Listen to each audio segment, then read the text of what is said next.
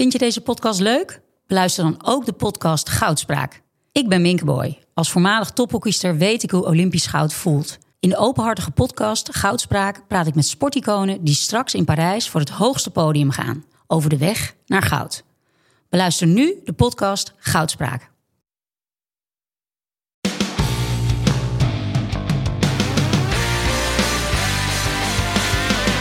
Welkom bij mijn Drive-podcast, waarin ik, Mark Tuitert, op zoek ga naar de drijfveren van allerlei inspirerende mensen. Van atleten, ondernemers, wetenschappers tot artiesten. Deze podcast wordt mede mogelijk gemaakt door First Energy Gum. Dit is mijn eigen bedrijf waar ik kort je aandacht voor wil vragen. Met First maken wij een energy gum met cafeïne, die je directe energie geeft om meer uit je dag te halen. First zorgt voor meer energie en focus voor het sporten, studeren, werken of autorijden. First is suikervrij, gemaakt van natuurlijke ingrediënten en het werkt direct. Wil je meer weten of First een keer proberen? Kijk dan op www.firstenergygum.nl. Met Quinten Schevenels heb ik het over start-ups. Zelf ging hij van intercedent bij Randstad naar de media- en technologiewereld, alwaar hij carrière maakte. Momenteel is hij investeerder en CEO van Funda. Op het Funda hoofdkantoor spreek ik met hem over de routes die je als start-up kan volgen. Van product naar markt naar opschalen. Luister naar en leer van Quinten Schevenels. Quinten Schevenels. Ik zit hier op het hoofdkantoor van Funda, waar jij de CEO bent. Ja. Daar gaan we het niet heel lang over hebben. Want ik wil het met jou hebben, uiteraard aan het einde wel. Maar ik wil het graag met jou hebben over start-ups, over ondernemen. Over luisteraars die... ik krijg daar veel vragen over hè, hoe ga je van een idee? Hoe bouw je een bedrijf? Waar moet je op letten? Waar kun je tegenaan lopen? Et cetera, et cetera. Nou, ik heb er zelf mee te maken. Jij hebt er veel ervaring uit. Je adviseert start-ups. Je zit in de wereld. Je hebt er een boek over geschreven van suits and hoodies. Ja. Ja, dus van het pakken naar de hele mooie start-up metafoor met het t-shirtje en de capuchontrui. Maar eerst bij het begin.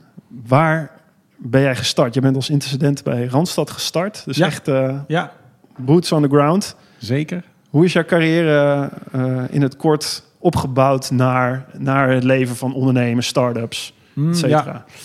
Als je wat ouder wordt, wordt dat verhaal steeds langer. Dus ik ga het wel een beetje beknopt doen. Maar ik ben inderdaad begonnen met werken als intercedent bij Randstad. En dat was eigenlijk een verrassend ondernemende baan. Want dan werd je gewoon gedropt op een vestiging. En eigenlijk een beetje van zoek het zelf maar uit. En ik heb 7 jaar uiteindelijk bij Randstad gewerkt. Ben daar ook vestigingsmanager geworden, districtsmanager geworden. Voor mij eigenlijk een soort opleiding geweest. Dus ik ben heel erg gevormd al hoe ik kijk naar het runnen van een bedrijf, het managen van een team. Hoe dan? Heb je een voorbeeld? Ja, heel veel. Randstad heeft hele uitgebreide management development programma's. En eigenlijk 2 dingen die gewoon in mijn systeem zitten daardoor. Heel erg gericht op de output die echt belangrijk is. Dus het monitoren tot op individueel intercedenteniveau van week tot week. Wat was je input en wat is de output? Mm-hmm. Dus dat metrics denken, dat zit heel diep in het DNA van Randstad. Heel resultaatgericht. Ja, heel erg, heel erg. Ik ben ook heel competitief, dus dat past ook heel goed bij mij.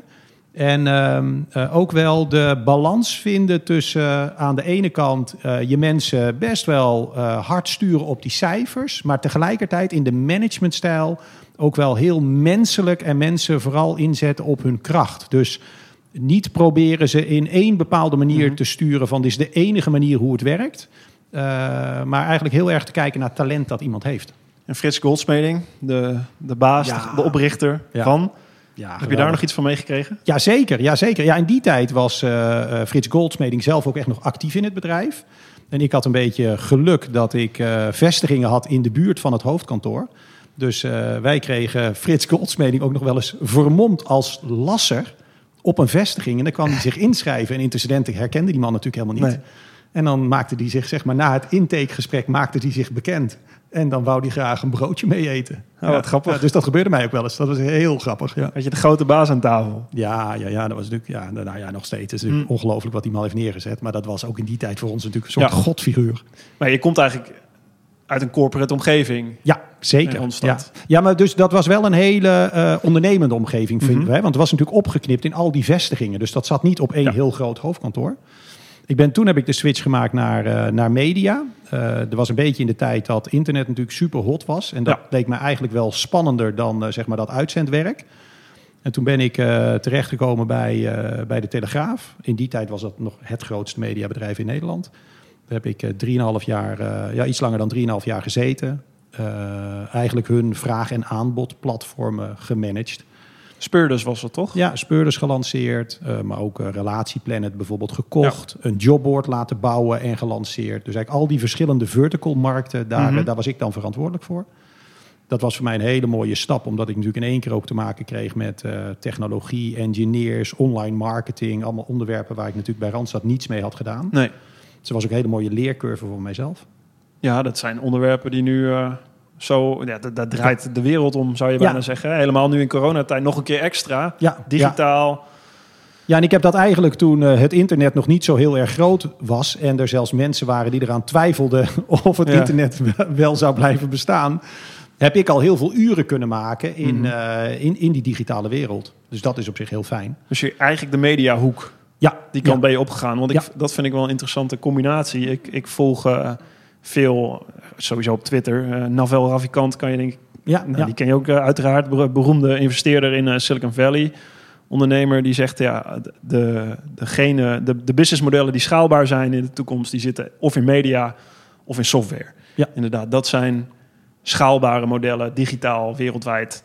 Ja. Dus dat is de richting. Ja, en het was ook in die tijd dat media, dat was ook een van de eerste categorieën die werd gedigitaliseerd. Ja. Dus dat was ook heel aantrekkelijk, omdat daar, de consument ging al naar het internet toe.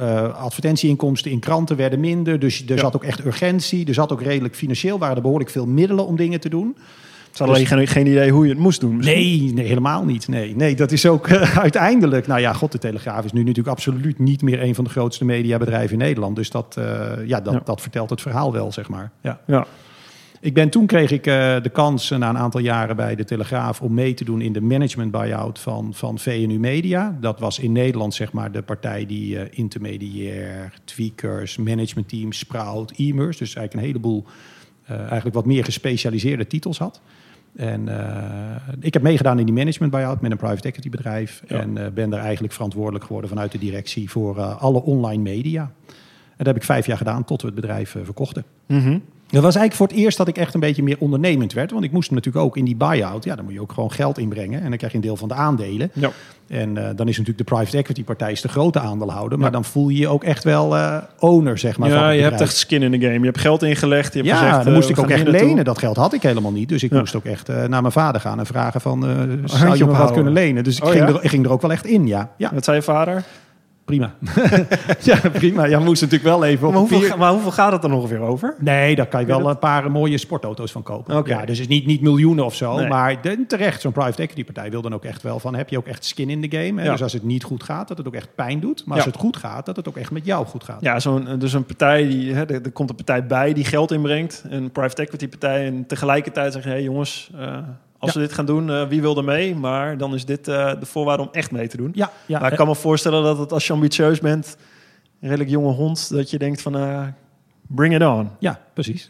ja, toch? Nee. Dus toen ik daarvoor gebeld werd, was ook echt, ik was helemaal niet bezig met weggaan bij de Telegraaf. Maar ik werd gebeld en daar zat een redelijk serieuze deadline aan. Ja. En toen van het een op het andere moment besloot ik ook, dit ga ik gewoon doen. Ja.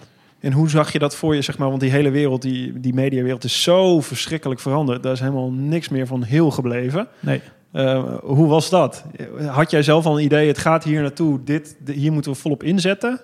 Ja, dus dat was ook wel de case die de private equity partij had gemaakt, samen met het management dat er zat. Was ook echt een case om heel zwaar in te zetten op de online titels, de online verdienmodellen. En daarmee ook eigenlijk gewoon heel agressief de eigen printposities aan te vallen. Eigenlijk, het werd gewoon een bedrijf apart van de print. Ja. Dit wordt gewoon een online bedrijf. Ja. En, en met name bij Intermediair was dat heel fascinerend eigenlijk, hoe we dat hebben gedaan. Dus je had Intermediair Weekblad, wat sommige mensen misschien nog kennen. Daar kreeg je, als je hoger opgeleid was, kreeg je iedere week Intermediair Weekblad. Heel veel personeelsadvertenties. extreem winstgevende printtitel. Ja. En we hebben daarnaast Intermediair online neergezet. Gewoon echt met een eigen eindverantwoordelijk, eigen marketingteam, eigen salesteam. En die concurreerden dus heel vaak gewoon bij de klant aan tafel om die advertentie. Waarbij we ook gewoon de Intermediair online verkoper ook gewoon lieten zeggen: je kan het beter online doen dan in print. Ja, en kwamen die twee verschillende onderdelen elkaar tegen bij het koffieautomaat? Of? Ja, dus dat is. Maar dat is. Nou ja, nee, maar dat is wel. Kijk, die strijd bij de klant was al gaande. Ja. Alleen daar zat daar bijvoorbeeld een monsterbord aan tafel. Ja. En wij besloten, wij moeten ook aan tafel zitten. En dat had ik wel een beetje geleerd uit mijn tijd bij Randstad. Hè. Mm-hmm. Frits Goldschmeding zei ook: ik wil gewoon het gevecht aan tafel hebben bij de klant. Dus we hebben twee labels: Randstad en Tempo Team. Ja. En zoek het maar lekker uit. Ja, en dat werkte heel erg goed. Ja. Ja. En hoe is dat afgelopen? Dat is, vind ik, qua transitie echt wel een succesverhaal geworden. Dus we hebben in 5 jaar tijd, toen we het bedrijf kochten, was ongeveer 10% van onze business was online business. Mm-hmm. En toen we het 5 jaar later verkochten, was meer dan 90% van onze business was online business geworden. Dus wij zijn echt met Intermediair online, maar ook met Tweakers en met Nationale Vacaturebank, bedrijf dat we ook gekocht hadden. Ja. Hadden we eigenlijk gewoon 3 eigen scale-ups in huis die in die 5 jaar echt wel meer dan een paar keer over de kop zijn gegaan qua omvang, omzet, winstgevendheid. Wat was dat na 5 jaar qua omvang?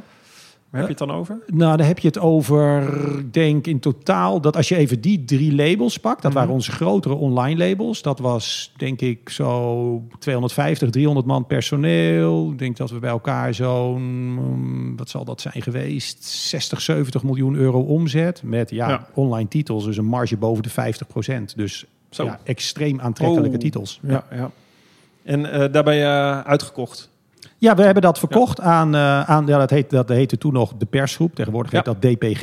Maar daar hebben we uiteindelijk het bedrijf aan verkocht. En toen we het verkochten, ben ik ook weggegaan.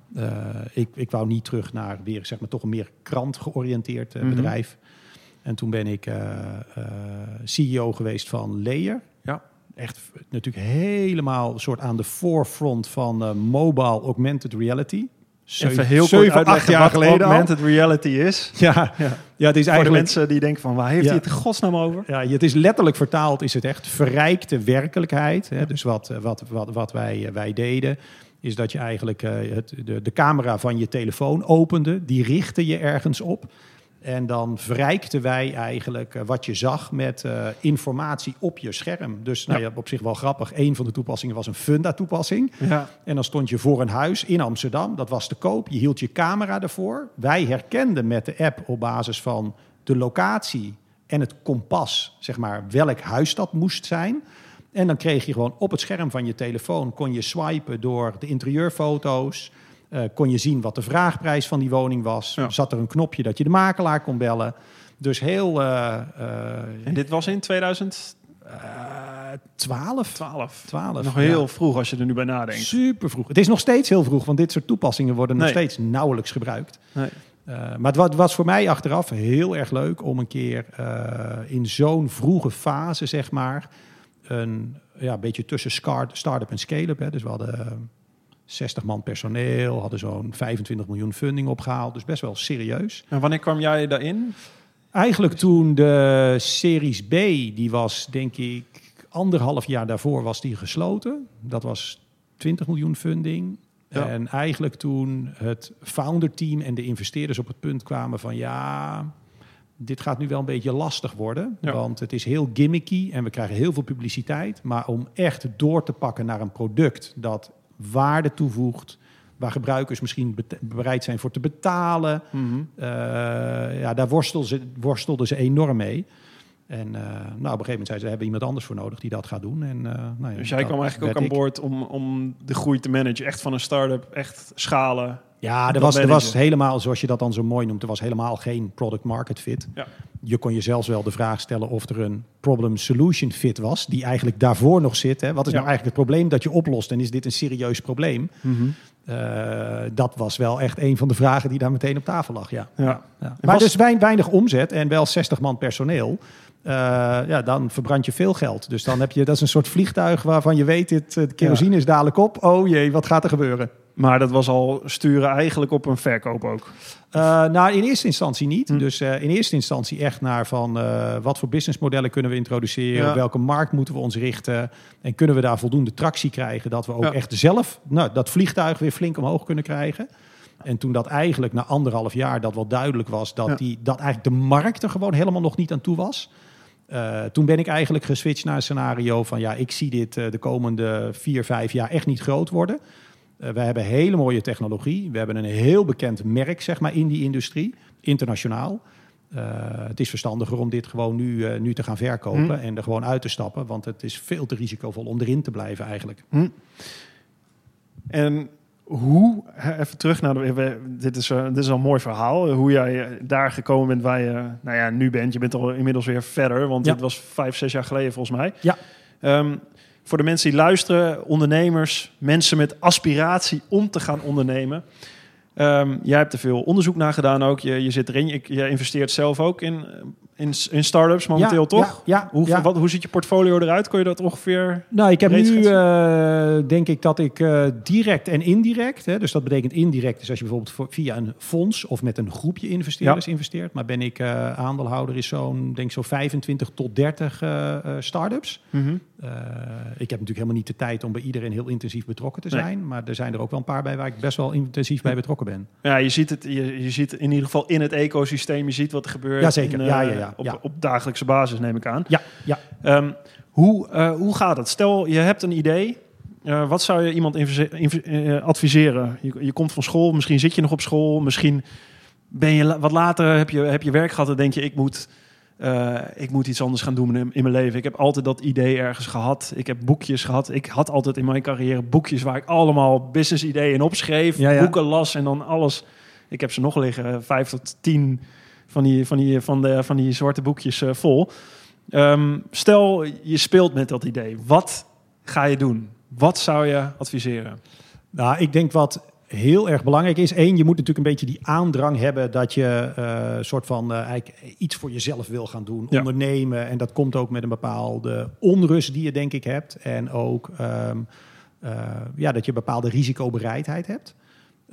En dan denk ik dat het allerbelangrijk is... dat je op zoek gaat naar een idee. Ik noem het vaak een probleem... dat de moeite waard is om op te lossen. Dus ik kom best wel veel... enthousiaste jonge ondernemers tegen. Mm-hmm. En die hebben dan een idee...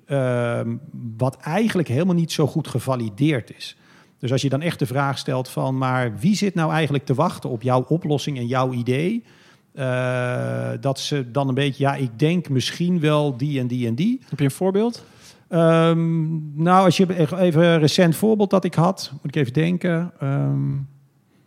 Ja, ik heb een tijdje terug een partij gesproken... en die waren bezig met in de blockchain rechten... dat is wel relevant trouwens voor jou... van topsporters, zeg maar, op voorhand te verkopen. Dus dan kon je via de blockchain... kon je voor een stukje eigenaar worden van de topsporter... en de toekomst van zijn carrière. Ja. Maar als je dan daarop ging prikken van... oké, daar heb je dus meerdere partijen nodig... hè, die daar ergens aan deel willen nemen... Ja. En ja, daar was eigenlijk helemaal niet over nagedacht. Maar waarom zou überhaupt een topsporter... of de agent van de topsporter... waarom zou die dit in hemelsnaam doen? Dat verhaal was helemaal niet goed uitgedacht. Maar dan heb je gewoon helemaal niks. Want als die niet mee willen doen... als er niet een soort probleem is wat je oplost... of wat dan ook, dan gaat dit model nooit draaien. Dus dan moet jij terug naar de tekentafel... Mm-hmm. Ga nou met die doelgroep zitten. Ga met ze in gesprek waar ze tegenaan lopen. Dat hadden ze niet gedaan. Nee, nog onvoldoende. Ja. En misschien zijn ze inmiddels wat verder hoor. Maar dat is dan direct het advies dat ik ze geef. Dat ik zeg, volgens mij is je verhaal gewoon nog helemaal niet af. Ja, grappig. Topsportrechten. Ik zit er even over na te denken. Of dat... Ja, ik denk heel veel sporters... wat je wil is natuurlijk je sportcarrière gefinancierd hebben. Je wil een sponsor hebben. Ja. En dat is een lange termijn relatie. Ik heb wel wat... Ik zie hier ook de vraag niet 1, 2, 3 in. Wat ik wel...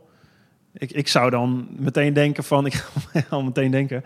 Er zou wel ruimte zijn, denk ik, voor een fonds of iets van topsporters... waar topsporters zelf in mee zouden kunnen participeren... waardoor ze onderdeel zijn van een groter geheel... waar ze hun merkwaarde ergens in stoppen. Oh ja, wat Ja. Andersom gedacht eventjes. Ja. Niet, ja. Waar ze investeren in start-ups feitelijk. Investeren in start-ups of daar een bijdrage in leveren. En dan dat soort dat je een ad-lead company fit hebt in plaats van een product market fit. Niet op sponsorniveau, maar echt op eigenaarschapsniveau. Ja.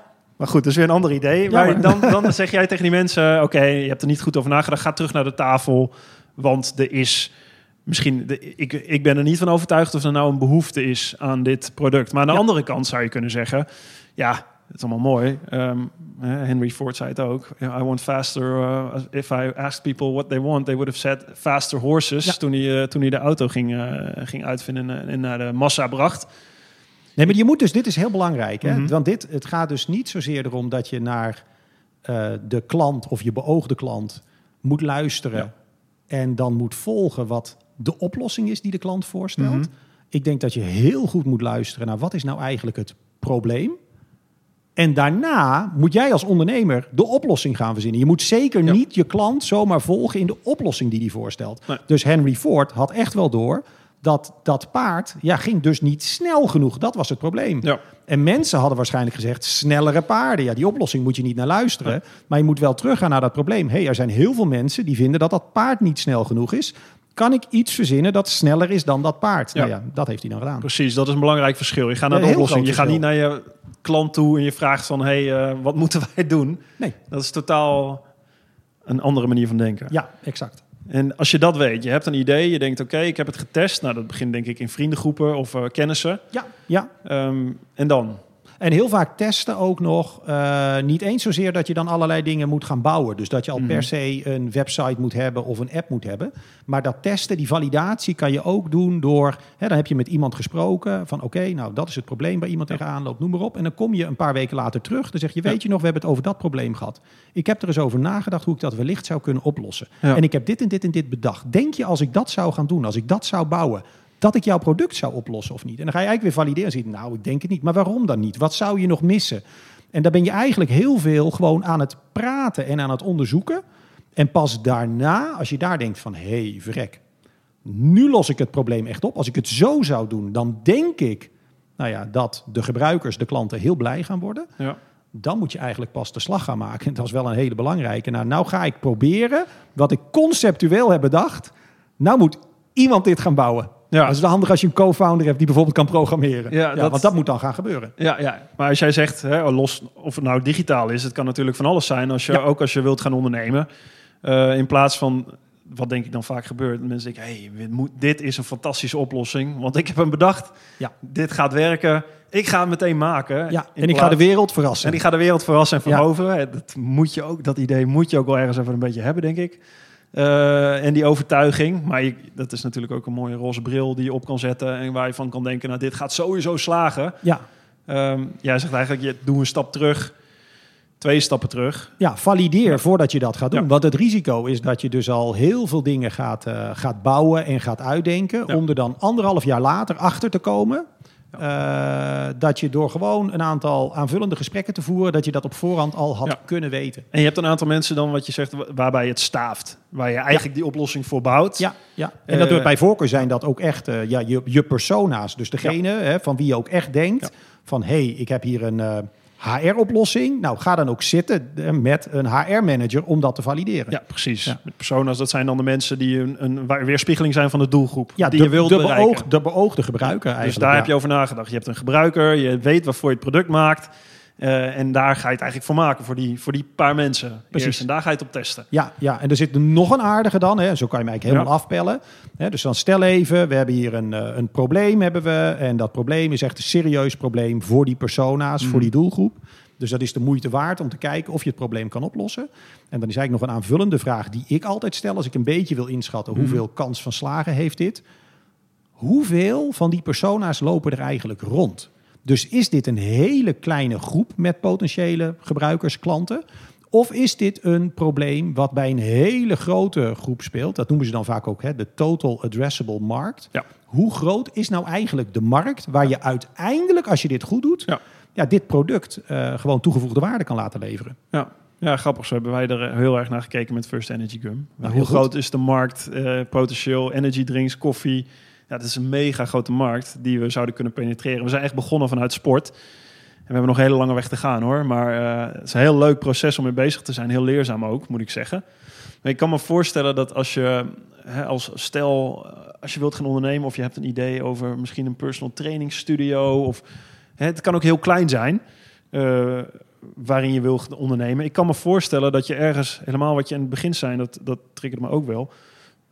Ik denk ook, en ik weet niet hoe jij dat ziet, jij komt genoeg start-ups tegen, dat de mensen op een gegeven moment zichzelf tegen gaan komen, omdat je ondernemen of daarvoor gaan, risico willen lopen. Het klinkt mooi, het idee klinkt mooi, maar om het echt te gaan doen, daar kan je ook achterkomen, is dit wel echt iets voor mij? Ja, zeker. Hoe kom je daarachter? Dat het voor jezelf ondernemen, je hebt altijd, jij bent degene waarom het draait, jij moet de kaart trekken. Ja. Of dat iets voor je is. Zie jij dat ook om je heen? Of ik kan je me voorstellen, als je bij veel start-ups rondkijkt, kom je mensen tegen die het eigenlijk wel willen, maar erachter komen van, misschien is ondernemen wel niks voor mij. Ja, en dat er op verschillende manieren dat ze daarachter kunnen komen. Maar ik denk wel, er is een soort, Mollie heeft heel veel geld opgehaald. Ja. Dus Adriaan Mol, die is in één keer helemaal in de media. En dat wordt dan, denk ik, door heel veel jonge mensen die willen ondernemen, voor je het weet wordt dat geromantiseerd. Ja. En dan vergeet je natuurlijk, van hoe zijn ze daar überhaupt gekomen. Onderweg zijn er natuurlijk heel veel gewoon afgevallen die het niet hebben gehaald. Die geld hadden geleend van hun schoonfamilie, dat niet kunnen betalen. Hun koopwoning moesten verkopen, want al dat geld zat in het bedrijf. Dus het is ook echt het is een soort enorme weg naar de top. Met ook heel veel weerstand, pijn, waar je overtuiging, doorzettingsvermogen. Zeker in de eerste 5 jaar. Hè, dus heel vaak wordt gedacht, binnen 2 jaar ben je wel een scale-up. Nou, gemiddeld genomen, dat duurt 5 tot 7 jaar voor je dat echt een beetje bent. En dan is meer dan de helft is ondertussen al failliet gegaan. Ja. Dus ik denk dat... en soms is het maar goed ook dat je dat niet allemaal realiseert. Hè, want dan begin je er misschien eens aan. Ja, zeker. Maar tegelijkertijd is het wel belangrijk dat degenen die uiteindelijk dat overleven, hebben gewoon bereidheid om vaak net toch weer verder te gaan dan de anderen. Hoe kom je daarachter als persoon, zeg maar, of dat iets is wat jij zou willen doen?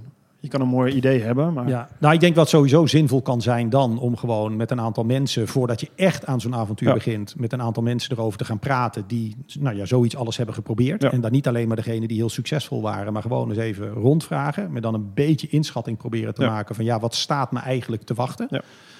Ja, en dan denk ik, eerlijk gezegd, is het uiteindelijk maar één manier om er dan achter te komen. En als je echt het gevoel hebt van, ik moet dit doen, dan moet je het ook gewoon maar doen. Ja. En dan spring je in het water en dan zie je vanzelf wel wat er gaat gebeuren. Ja. Mooi. En daarna, als je het, je wilt gaan doen, je gaat het doen, je hebt een test gedaan. Er blijkt ergens een fit te zijn. Mm-hmm. Dus je zegt, je denkt van, hier zit iets. Of de mensen waarmee je overlegt, die zijn enthousiast.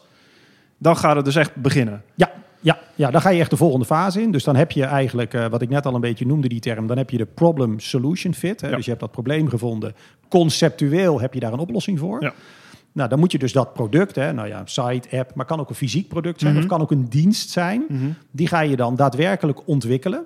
En dan ga je eigenlijk weer terug naar die persona's die je hebt gesproken. En dan ga je zeggen, weet je nog, een half jaar geleden zaten we bij elkaar. Mm-hmm. En hebben we het over je probleem gehad. En ik heb geschetst, zo kan ik het op. Was je ook enthousiast over? Moet je eens kijken, nu heb ik het gemaakt. Wil je het eens proberen? Ja, en dat moment is heel bepalend. Want is het je gelukt om wat je conceptueel had bedacht als de oplossing? Krijg je dat ook als werkend MVP of prototype, hoe je dat ook wil noemen, in de handen van je klant? En als die het dan gebruikt, zegt hij, verrek, dit is je gelukt. Of dat hij zegt, ik snap wat je bedoelde, maar dit werkt totaal niet, want... wat er dan ook komt.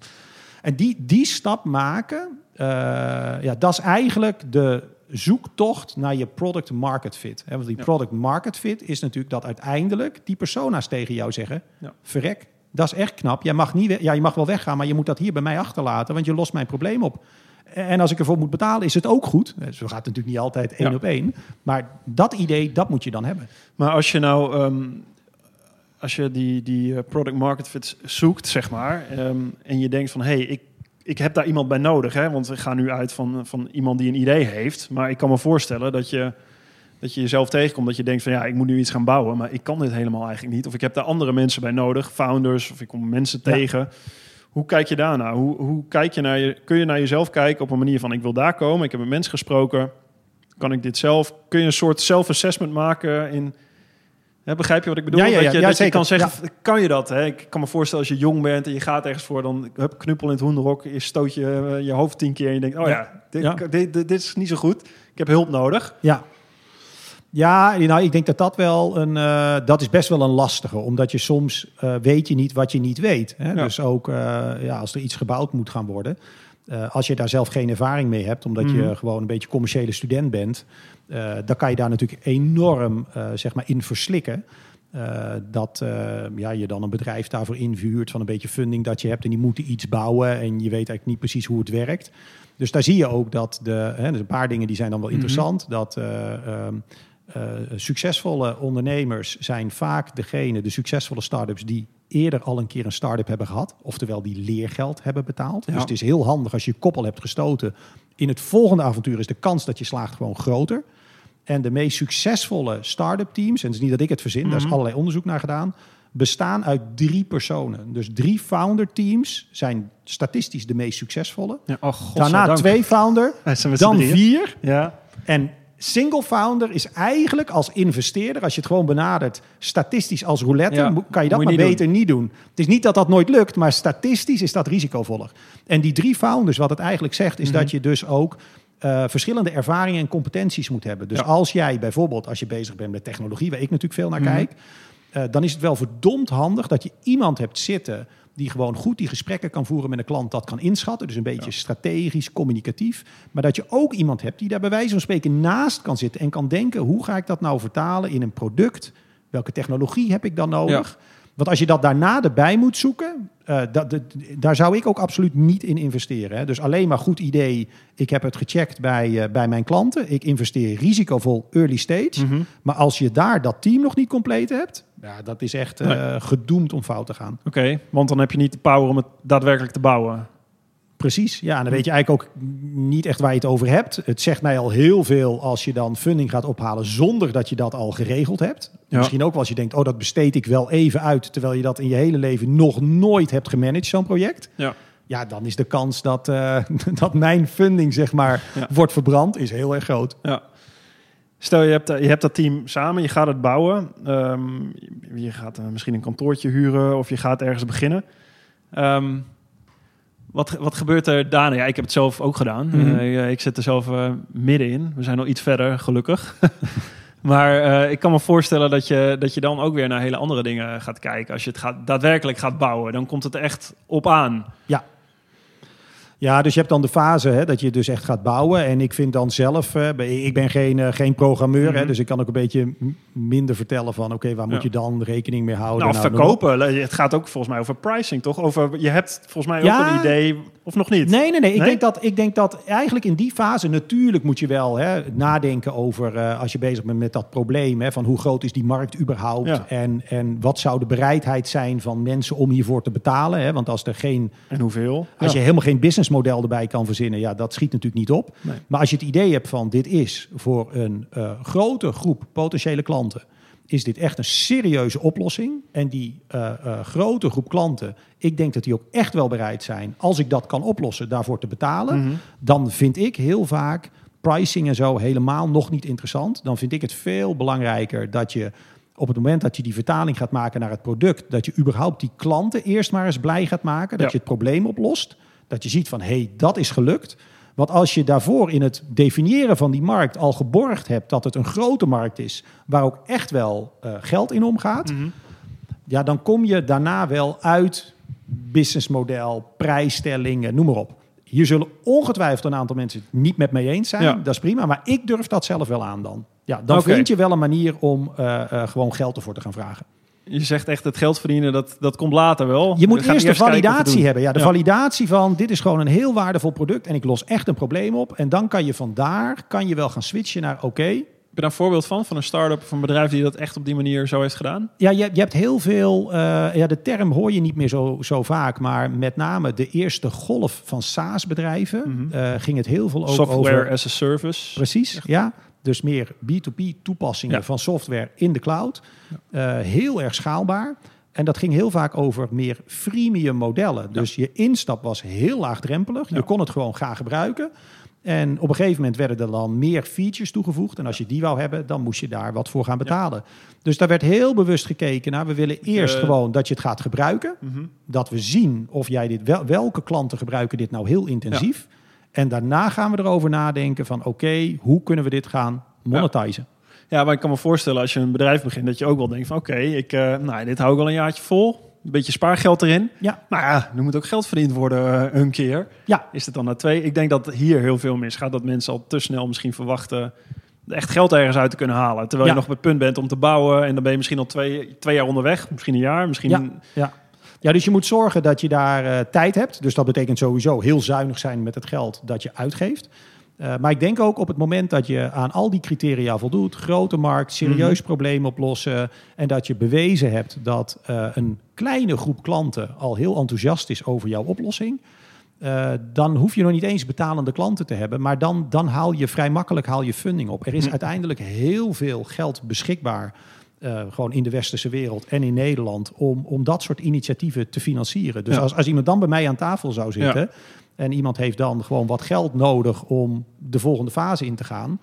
Dan haal je dat wel op. Oké, ja, dat zeg je heel makkelijk nu. Maar ik kan me voorstellen dat er heel veel mensen... niet te veel mensen me gaan bellen of mailen. Ja, als je een goed idee hebt... met deze plannen mag het. Zeker. Ja. Nee, maar dan heb je... je zit al een jaar of 2 jaar misschien wel in de race. Je hebt het gebouwd, je hebt het gevalideerd zoals je zegt. Je hebt getest. Misschien heb je een idee van de marktgrootte. Dat zou je, daar heb je altijd geduld voor nodig. Dus daar moet je heel veel tijd in stoppen, heel veel energie in stoppen. En niet, eigenlijk zoals je ook zegt, wat ik denk dat ondernemers ook met heel weinig kunnen leven. Omdat je alles daar in dat bedrijf moet stoppen. Dus ook gewoon, dat is nog wel eens een misvatting misschien. Een lifestyle, dat is als topsporter ook. Ik ken lifestyle topsporters die het heel mooi vinden de wereld over te reizen. En leuk dat trainen, heel leuk, allemaal leuk. Maar wil je de top halen... Ja, dan moet je afzien. En dan moet je gewoon billenbloot afzien. En dan moet je niet... Ja, je moet niet omgeven welke auto je rijdt... of welke fiets of hoe je leeft. Nee. Fix it. Ja. Nou, helemaal eens. En zeker in het begin. Hè, dat is ook... maar goed, dat zal je zelf als topsporter ook hebben gehad. Het is natuurlijk ook gewoon heel veel... zonder publiek, zonder wat dan ook. Gewoon keihard trainen, doen. Ja. En als dan, bijvoorbeeld bij start-ups... dan haal je zo'n van Moof... waar wij in het voorgesprek even over hadden. Die hadden dan nu heel veel funding op. En dan sta je op het podium. En dat is natuurlijk, iedereen kijkt naar je en vindt dat hartstikke mooi. Maar die jongens zijn al jaren bezig met allerlei uitdagingen in... distributie, dat is allemaal trainen op een achterafveldje... s'avonds laat, hè? Ja, dat zie je niet. Nee. Je komt in de krant als je succes hebt. En de failures en de fuck-ups, die en niemand heeft er ook belang bij om dat te zeggen. Nee, terwijl dat ergens natuurlijk wel jammer is. Omdat ik vind dat serieus best wel jammer. Daar kan je heel veel van leren. Kun je zoveel van leren. Ja. Dat is volgens mij... En ik heb wel eens het idee, dat is misschien in Amerika anders... dat ook een beetje not done is hier om het daarover te hebben. Of dat het is een soort... Wel een beetje meer, heb ik het idee hoor. Nog steeds wel voorzichtig, maar wel een beetje meer. En ik heb zelf ook, dit is inmiddels al 4-5 jaar geleden dat ik mijn boek schreef. Maar ik heb ook echt wel heel bewust in het boek dat ik dacht van... ik wil hier ook echt gewoon een aantal dingen, gewoon voorbeelden gaan benoemen... waarvan ik echt achteraf denk, jezus Quinten man... Dat is wel een fuck-up. Wat? Ik weet nog goed dat wij hadden een heel groot project bij VNU Media... we hadden Intermediair, wat ik zei. En we hadden Nationale Vacaturebank. Nou, daar waren 2 jobboards met natuurlijk heel veel technologie die erachter zit... die best vergelijkbaar is. Maar dat was verschillende technologie. Dus wij wilden dat 1 nieuw platform gaan bouwen... en dan alles migreren naar dat platform. Nou ja, luisteraars die dat vaker gedaan hebben... die kunnen nu al invullen van, waar gaat dat dan fout? Ja, ik had zo'n project natuurlijk nog nooit gemanaged. Dus dan maak je verkeerde keuzes op mensen. Je onderschat de datamigratie. Allemaal dat soort dingen. Uiteindelijk is het goed gegaan, maar heeft langer geduurd. Was veel duurder dan de bedoeling was. Slapeloze nachten voor mij als eindverantwoordelijke voor het project. Nou, dat vond ik wel dat is wel een pijnlijk project, zeg maar. Ja.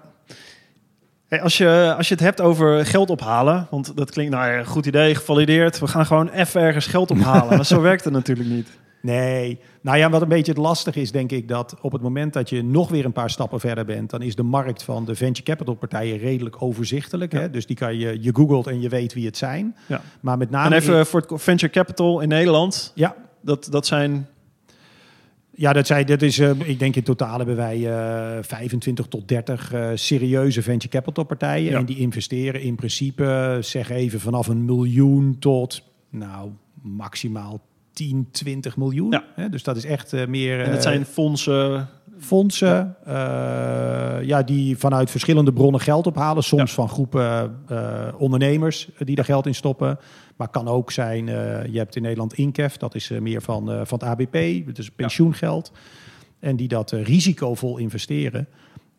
Maar die komen niet, zeg maar, als jij nog bezig bent met die product market fit. Nee. Dat is veel te risicovol voor dat soort partijen. Dus daar zijn zij niet in geïnteresseerd. Die komen later van pas. Ja, en wat zijn de eerste investeerders dan? Ja, dat zijn heel vaak, dat kunnen friends en family zijn. Of dat zijn angel investors, eigenlijk zoals ik zei de gek. En dat zijn er best wel veel in Nederland. Maar wat denk ik vaak voor founders een beetje lastig is, is dat het nog steeds een hele intransparante markt is. Dus om dat bij elkaar te brengen, eigenlijk de ondernemers, de founders, de start-ups die gewoon best wel goed ideeën hebben, best wel wat validatie hebben. En ja, die angels die helemaal verspreid zijn door Nederland. Individuen die je moet bellen of mailen. Die misschien een keer, weet ik veel, een huis hebben verkocht met heel veel winst. En $1 miljoen op de bank hebben, best wat willen investeren. Of succesvolle ondernemers, kan van alles zijn. Over welke bedragen praat je dan? Voor welke waarderingen? Welk spectrum zit je dan? Je zit heel vaak daar. Ik denk dat de onderkant zit je op €100.000 funding. Dus dat hoeft niet per se één angel te zijn die dat doet. Hè. Dat kunnen er ook twee zijn die samen €50.000... of die ieder €50.000 doen. En dat loopt dan een beetje tot, zeg maar, $500.000 tot $1 miljoen. Dus een beetje in die range. Daar ben je eigenlijk altijd, kom je terecht bij angel investors. Banken willen dat niet financieren, dat is veel te risicovol. Ja, maar dan zit jij, dan ga je risico, dat doe jij op de mensen en op het plan of de validatie. Dan is nog niet, dat is nog niet eens dat er echt een business staat die een machine. Nee. Het is nog geen winst- en verliesrekening, zal maar zeggen. Nee, dus dat hoort bij dat angel investen, early stage. Dat is natuurlijk een hoog risicoprofiel. Dus de waarderingen zijn dan ook nog niet zo gek groot. Hè. Dus het is niet een waardering van $8 miljoen dan al of zo. Hè. Die waarderingen zijn vaak lager. Dan heb je het over, als je een ton doet voor... Wat is minimaal waar een angel investor in stapt? 20%? Nou, dat hoeft niet altijd hoor. Dat is ook een beetje de vraag van hoeveel vertrouwen heb je in een team? Wat is hun track record? Noem maar op. Maar het varieert denk ik een beetje. Waarderingen zijn dan vaak, zeg even, $750.000. Misschien 2,5 is de bovenkant. Dus het gaat altijd, zeg maar, het groepje angel zal dan bij elkaar hebben iets van het is een beetje 20-25%. Drag is den die hoek. Ja, is het ook. Ja alleen niet. Dat zijn iedereen die in dat Dragon's Den zit, dat zijn echt publieke figuren. Ja. Dus ik denk dat hun mailbox iedere dag vol zit met dit soort ideeën. Maar het zijn eigenlijk degenen die daar niet zitten. Dat is een hele grote groep en dat is best lastig om die te vinden. Ja, kan ik me voorstellen. Want hoe doe je dat dan? Je hebt een ik heb met First daar nu niet... Wij zitten daar niet in. Maar stel, je hebt echt geld nodig en je bent dat bedrijfje. Je hebt €100.000 nodig om je plan te testen voor een jaar. Noem maar wat. Waar ga jij op aan? Hoe pitch je dat bij jou? Ja, ik zou dus heel erg gaan voor... welk probleem los je op? Welke oplossing heb je dan? Hoe heb je dat al gevalideerd? Typisch is dan dat je eigenlijk een pitch deck maakt. Hè? Dus dat is eigenlijk gewoon 10, 12 slides... waarin je gewoon de belangrijkste dingen neerzet... waar jij mee bezig bent. Als je dat gewoon googelt, dan vind je ook gewoon... inhoudsopgave van een goed pitch deck. Ja. En dan vind je voorbeelden van hoe zag het pitch deck van Airbnb eruit? Of hoe zag het pitch deck van die eruit? Dat is echt wel een soort minimum ding wat je nodig hebt. En dan heb je een gesprek. En als dat goed gaat, dan heb je nog een gesprek. Daar ben ik inmiddels wel, heb ik wat meer ervaring, leergeld betaald, dat ik niet na één gesprek al investeer. Dat heb ik in het verleden wel eens gedaan. Ja. Dat was toch wel erg bullish, zeg maar.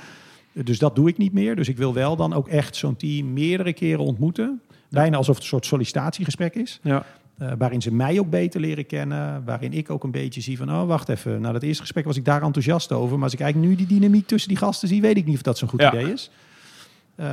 Ja, en dan uiteindelijk, als je een aantal gesprekken hebt gehad, informatie hebt uitgewisseld, ja, dan is het gewoon van, heb je interesse om te investeren, ja of nee? En dan, nou ja, ik neem aan dat ze heel helder moeten hebben ook waar ze het geld aan uitgeven. Absoluut, ja, sowieso. Ja, nee, en als dat, ik bedoel, ik heb echt wel eens, meerdere keren meegemaakt, dan zoeken ze €300.000 funding, ja, en dan vraag je, wat ga je daarmee doen? En dan is 2 ton daarvan management fees voor founders. Ja. Dat vind ik echt helemaal niet ondernemend, zeg maar. Dus dat is voor mij absoluut een no-go altijd. Dan, nee, maar dat is toch ook überhaupt, als je er al zo over nadenkt. Ja. Dat is, ja. Ik wil de veiligheid, want ik ga jouw geld gebruiken. Maar dat is de lifestyle ondernemer. Ja. Maar echt, vergis je niet, dat zijn er heel veel hoor. Ja, absoluut. Ja, absoluut. Ja. Die soms dan zelfs verbaasd zitten te kijken als je zegt, dat ga ik echt niet doen. Ja. Je wil je bedrijf toch laten groeien, zou je zeggen, inderdaad. Dus, exact. Ja, dat is niet echt skin in the game, zeg maar. Nee. Ja. Dat is op 2 paarden willen wedden. Ja. Hey, dan heb je geïnvesteerd, je gaat groeien. Wat is nou het... Wanneer, want je hebt het ook over scale-ups gehad. Ik kan me voorstellen, je zit op een... wij zitten ook eigenlijk nog op een zolderkamertje meer. Maar we hebben wel een team en ook wel een beetje een machine gebouwd al. Daar gaan wij nu meer naartoe. Wat is een scale-up? Wat sta je daaronder? Hoe ga je daar naartoe? Ja. Wat zijn de uitdagingen waar je rekening mee moet houden? Ja, dus sowieso vind ik altijd een beetje lastige van definitie van start-up en scale-up. Ja. Dus er worden sommige bedrijven, zo'n Mollie wordt dan nog een start-up genoemd. Nou, dat is natuurlijk helemaal geen start-up meer, weet je. Dat is gewoon een hartstikke groot bedrijf. Dus de scale-up fase vind ik eigenlijk de fase dat je best wel hebt bewezen dat je een product hebt waar echt behoorlijk wat gebruikers al enthousiast van worden.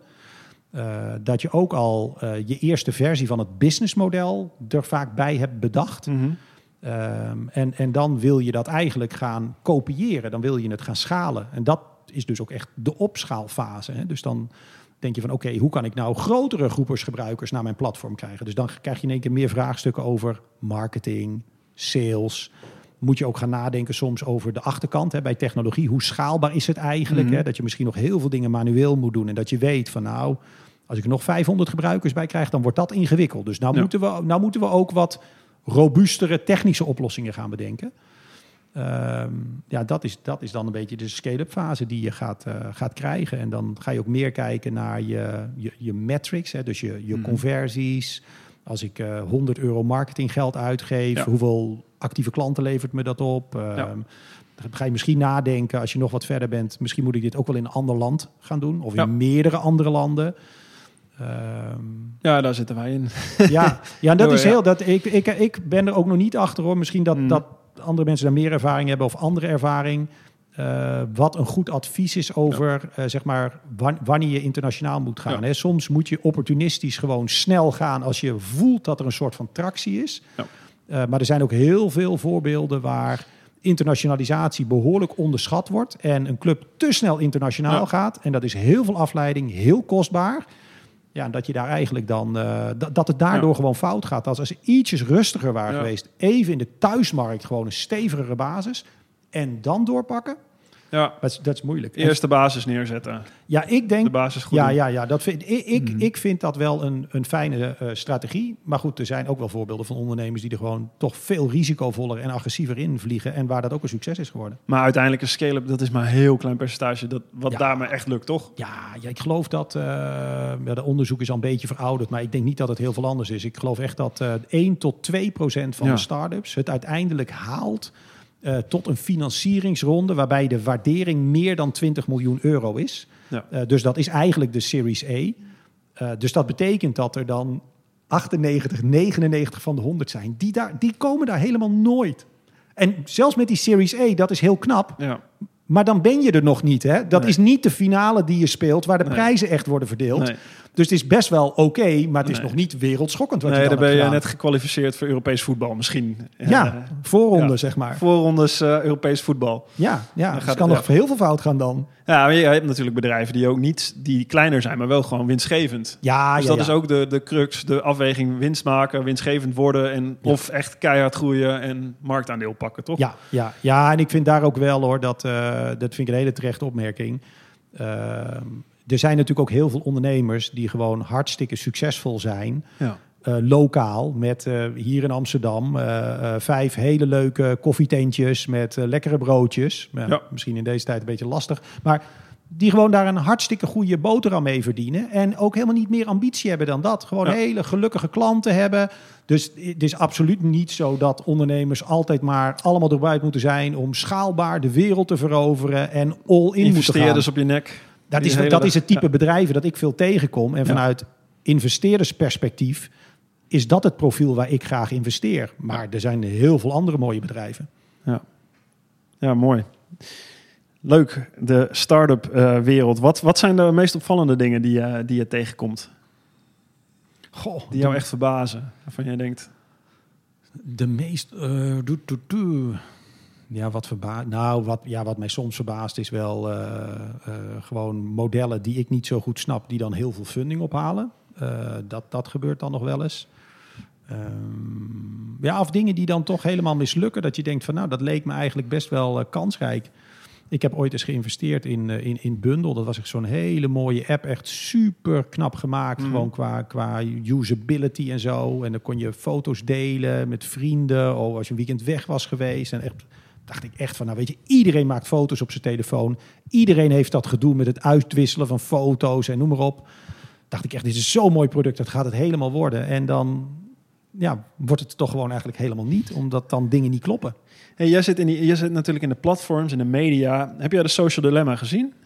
Nee, nog niet. Op nog Netflix. Niet. Nee. Die gaat echt, het is niet nieuw allemaal. Het gaat natuurlijk over de macht van de algoritmes die Facebook, Google's, Twitter over ons uitstrooien. En dat was een mooi... vanuit de development kant van die bedrijven spreken mensen die dat hebben ontwikkeld. Dat nu eigenlijk zijn eigen leven gaat leiden. En er was één man die daarmee afsloot. Die zei, we hebben de walvissen, de bomen. Die halen we eigenlijk omver. Hè? Het milieu, natuurrampen. Dat gaat de verkeerde kant op. Maar de volgende fase, dat zijn wij zelf. Mm-hmm. We gaan onszelf om zeep helpen. Omdat we onze gedachten zo mee laten slepen online... dat we daar zelf geen sturing meer hebben... omdat algoritmes bepalen wat we zien... en daar kunnen we niks tegen doen. Ja. Wat is daar, hoe denk je daarover? Die ethische kant van het hele... Het is allemaal natuurlijk start-ups... was heel cool, vet... unicorns, $1 billion helemaal... we kijken naar Silicon Valley... maar er zit ook natuurlijk een hele donkere kant achter... die...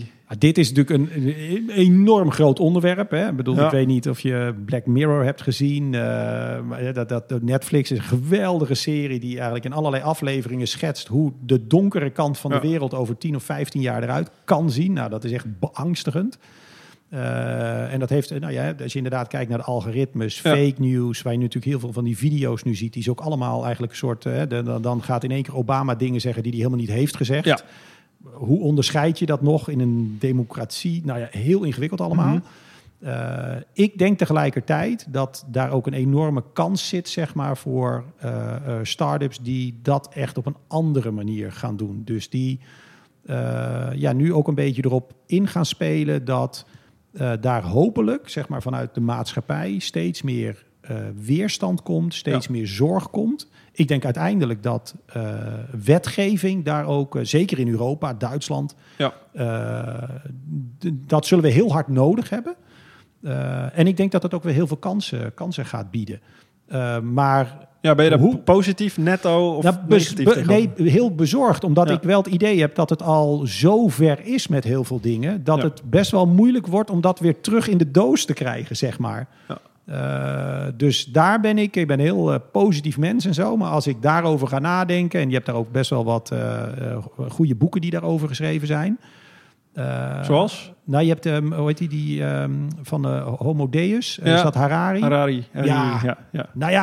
Dat laatste boek van hem, dan dat lees je en dan denk je wel, oh man, waar gaat dit naartoe? Ja. En hebben we wel door op welk traject we eigenlijk zitten? Ja. Ja, en ik ben dan ook... je hebt zo'n stroming mensen die zeggen... maar de mensheid heeft zichzelf altijd opnieuw uitgevonden... en zus en zo. Ik ben bang dat dat een beetje naïef is. Ja. Maar er liggen kansen dus ook. Ja, er liggen enorm veel kansen, enorm veel kansen. En ik hoop dat de kracht van die kansen... en de power die daarachter komt... dat die sterk genoeg is om eigenlijk de andere druk die erin zit... om dat gewoon te overheersen. Ja. Hey, en voor jezelf, want jij bent uit Layar gegaan. Je hebt een boek geschreven daarna, even rustig aan gedaan. Maar daarna ben jij gewoon CEO van Funda geworden. Waarom? Ik neem aan dat je dat niet financieel hoeft te doen. Nee.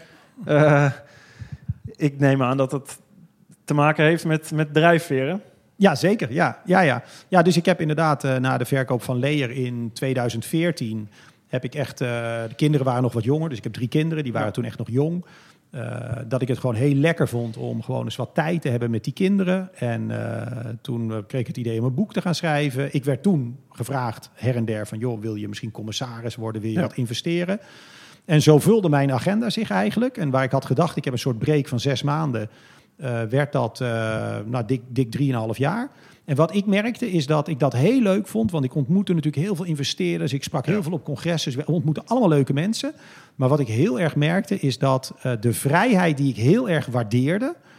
die werd op een gegeven moment vrijblijvendheid. Want ik zat natuurlijk met een team waar ik dan 5% van de aandelen had. Dan zat ik 1 keer in het kwartaal. Ja. En dan zat ik een kwartaal later weer. En soms hadden ze hele goede dingen gedaan. En soms dingen, daar dacht ik van, oh man, dat hadden we toch vorige keer al besproken. Mm-hmm. En ik voelde gewoon heel erg dat ik graag weer...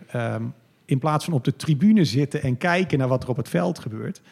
dat ik ook heel graag weer op het veld wou gaan spelen. En ik ben zelf niet iemand qua profiel die op 0 begint, zeg maar. Ja. Ik ben meer, dan zou ik bijna willen zeggen, een soort ondernemende manager... dan dat ik echt zo'n fase 0 ondernemer ben. Dus toen ben ik eigenlijk omheen gewoon wat gesprekken gaan voeren... met wat private equity partijen, met wat headhunters... dat ik eigenlijk wel weer gewoon ook met een team... niet te groot, niet meer dan 300-400 man of zo... Ja. Met een heel mooi merk, met veel potentieel... dat ik daar gewoon echt weer wat wou gaan bouwen... En een van de dingen die op mijn pad kwam was Funda. Ja. En geweldig mooi merk waar je veel meer mee kan doen dan we toen deden. En ook nog dan we vandaag de dag doen. In Amsterdam, 100, 150 man, veel developers, dus behoorlijk wat talent aan boord. Ja, ik heb hier rondgekeken op het kantoor. Dat is allemaal veel. Ja, je ziet het ook aan de wat er allemaal op de muur hangt. De borden, maar dat is voornamelijk development. Ja. Ja, dus en natuurlijk een hele sterke positie ook in de markt... waar je ook echt dingen mee kan doen. Hè? Dus je hoeft eigenlijk heel veel van die dingen die ik net schetste... waar je naar kijkt voor een bedrijf om op te bouwen. Ja, het is natuurlijk overduidelijk dat Funda gewoon qua toegevoegde waarde... voor mensen in Nederland, makelaars, maar ook de financiële positie... ja, dit is wel meer dan een scale-up. Dit is gewoon echt een van de succesvollere Nederlandse internetbedrijven. Dus om daar zeg maar verantwoordelijk voor te zijn en te kijken... van wat kan je daar verder allemaal nog mee doen? Ja, dat is superleuk. En ondertussen een beetje jonge honden... Ja, en dat is ook heel, dat kan ik ook gewoon zo zeggen... omdat het heel duidelijk ook met mijn commissaris zo is afgesproken. Hè. Ik ben natuurlijk gewoon by far het grootste deel van mijn week bezig met Funda. Ja. Ik heb daar gelukkig ook een heel sterk team zitten. Maar ik heb daaromheen ook gewoon de tijd... wel minder dan ik voorheen deed natuurlijk... Ja. Om te investeren of met jou te praten. Ja, leuk. Tot slot, wat zeg je tegen die, al die start-ups, tegen jonge honden, oude honden misschien ook wel? Wat is de cruciale factor voor mensen die nu denken en dit gehoord hebben van ik wil gaan ondernemen, ik moet het zo aanpakken. Wat is iets wat ze echt mee moeten nemen? Ja, ik zou dan toch, en dat is niet alleen vanuit het perspectief van je product en je klant... Hè, van welk probleem los je nou eigenlijk op? Maar ik denk bij heel veel dingen die je doet... eigenlijk steeds de vraag stellen... waarom doe ik dit nou eigenlijk? En waarom nu? Dus ik merk gewoon, zeker als je veel energie hebt... en nog jong en onervaren bent... dat je jezelf enorm kan verliezen... heel hard kan werken, allerlei dingen aan het doen bent... maar ben je nou eigenlijk wel de juiste dingen aan het doen? Dus steeds de vraag stellen, waarom doe ik dit eigenlijk? Wat levert dit op en waarom doe ik het nu? Is dit nou echt de beste investering van mijn tijd? En dat merk ik zelf ook, naarmate je ouder wordt... dat het niet eens zozeer is dat ik slimmer ben of wat dan ook... maar je bent ervarener. En ervarener voor mij betekent bijvoorbeeld dat je veel beter weet... waar je wel en niet je tijd aan moet besteden. En ik denk dat voor heel veel jonge, gretige ondernemers... dat die eigenlijk nog een beetje moeten leren...